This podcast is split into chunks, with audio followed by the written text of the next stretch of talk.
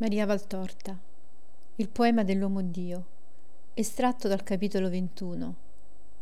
Giuseppe è posto come sigillo sul sigillo, come arcangelo sulle soglie del paradiso. Dice Gesù. Che dice il libro della sapienza, cantando le lodi di essa? Nella sapienza è infatti lo spirito d'intelligenza, santo, unico, molteplice e sottile e continua enumerando nelle doti, terminando il periodo con le parole che tutto può, tutto prevede, che comprende tutti gli spiriti, intelligente, puro, sottile. La sapienza penetra con la sua purezza, è vapore delle virtù di Dio, per questo nulla in lei vi è d'impuro, immagine della bontà di Dio. Pur essendo unica, può tutto immutabile con me, rinnovella ogni cosa, si comunica alle anime sante e forma gli amici di Dio e i profeti. Tu hai visto come Giuseppe, non per cultura umana, ma per istruzione soprannaturale, sappia leggere nel libro sigillato della Vergine, e come rasenti le profetiche verità col suo vedere, un mistero sovraumano, laddove gli altri vedano unicamente una grande virtù. Impregnato di questa sapienza, che è vapore delle virtù di Dio e certe emanazioni dell'Onnipotente, si dirige con spirito sicuro nel mare di questo mistero di grazia che è Maria.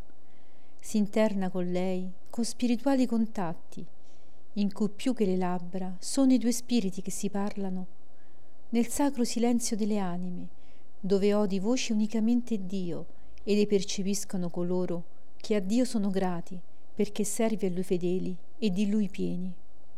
La sapienza del giusto, che aumenta per l'unione e vicinanza con la tutta grazia, lo prepara a penetrare nei segreti più alti di Dio e a poterli tutelare e difendere da insidie d'uomo e di demone.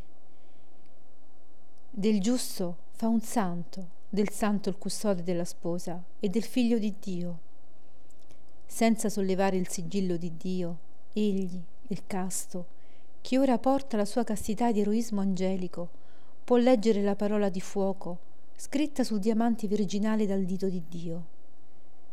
E vi legge quello che la sua prudenza non dice, ma che è ben più grande di quello che lesse Mosè sulle tavole di pietra. E poiché occhio profano non sfiori il mistero, egli si pone sigillo sul sigillo, arcangelo di fuoco, sulla soglia del paradiso, entro il quale l'Eterno prende le sue delizie, passeggiando al rezzo della sera e parlando con quella che è il suo amore.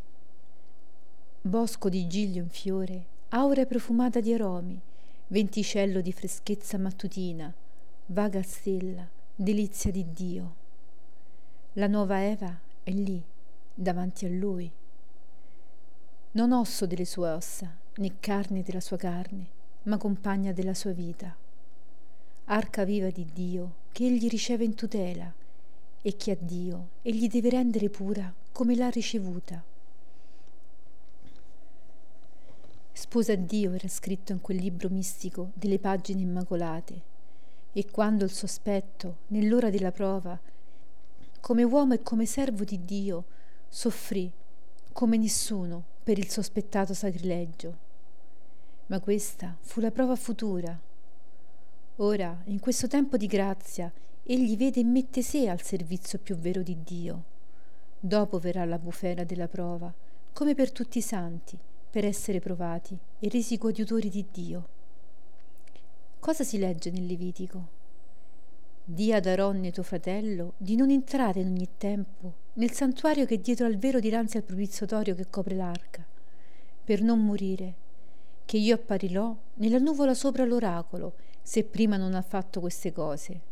Offrirà un vitello per il peccato e un montone in olocausto, indosserà la tunica di lino e con braghe di lino coprirà la sua nudità.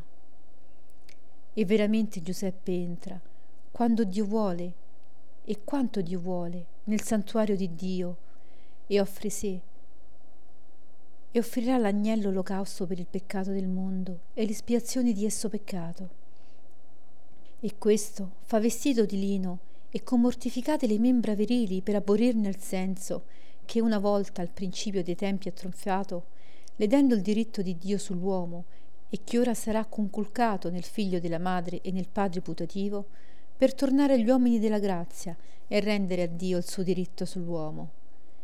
Fa questo con la sua castità perpetua. Non vi era Giuseppe sul Golgota?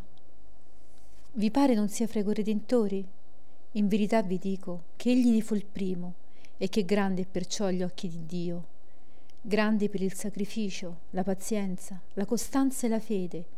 Quale fede più grande di questa che credette senza aver visto i miracoli del Messia?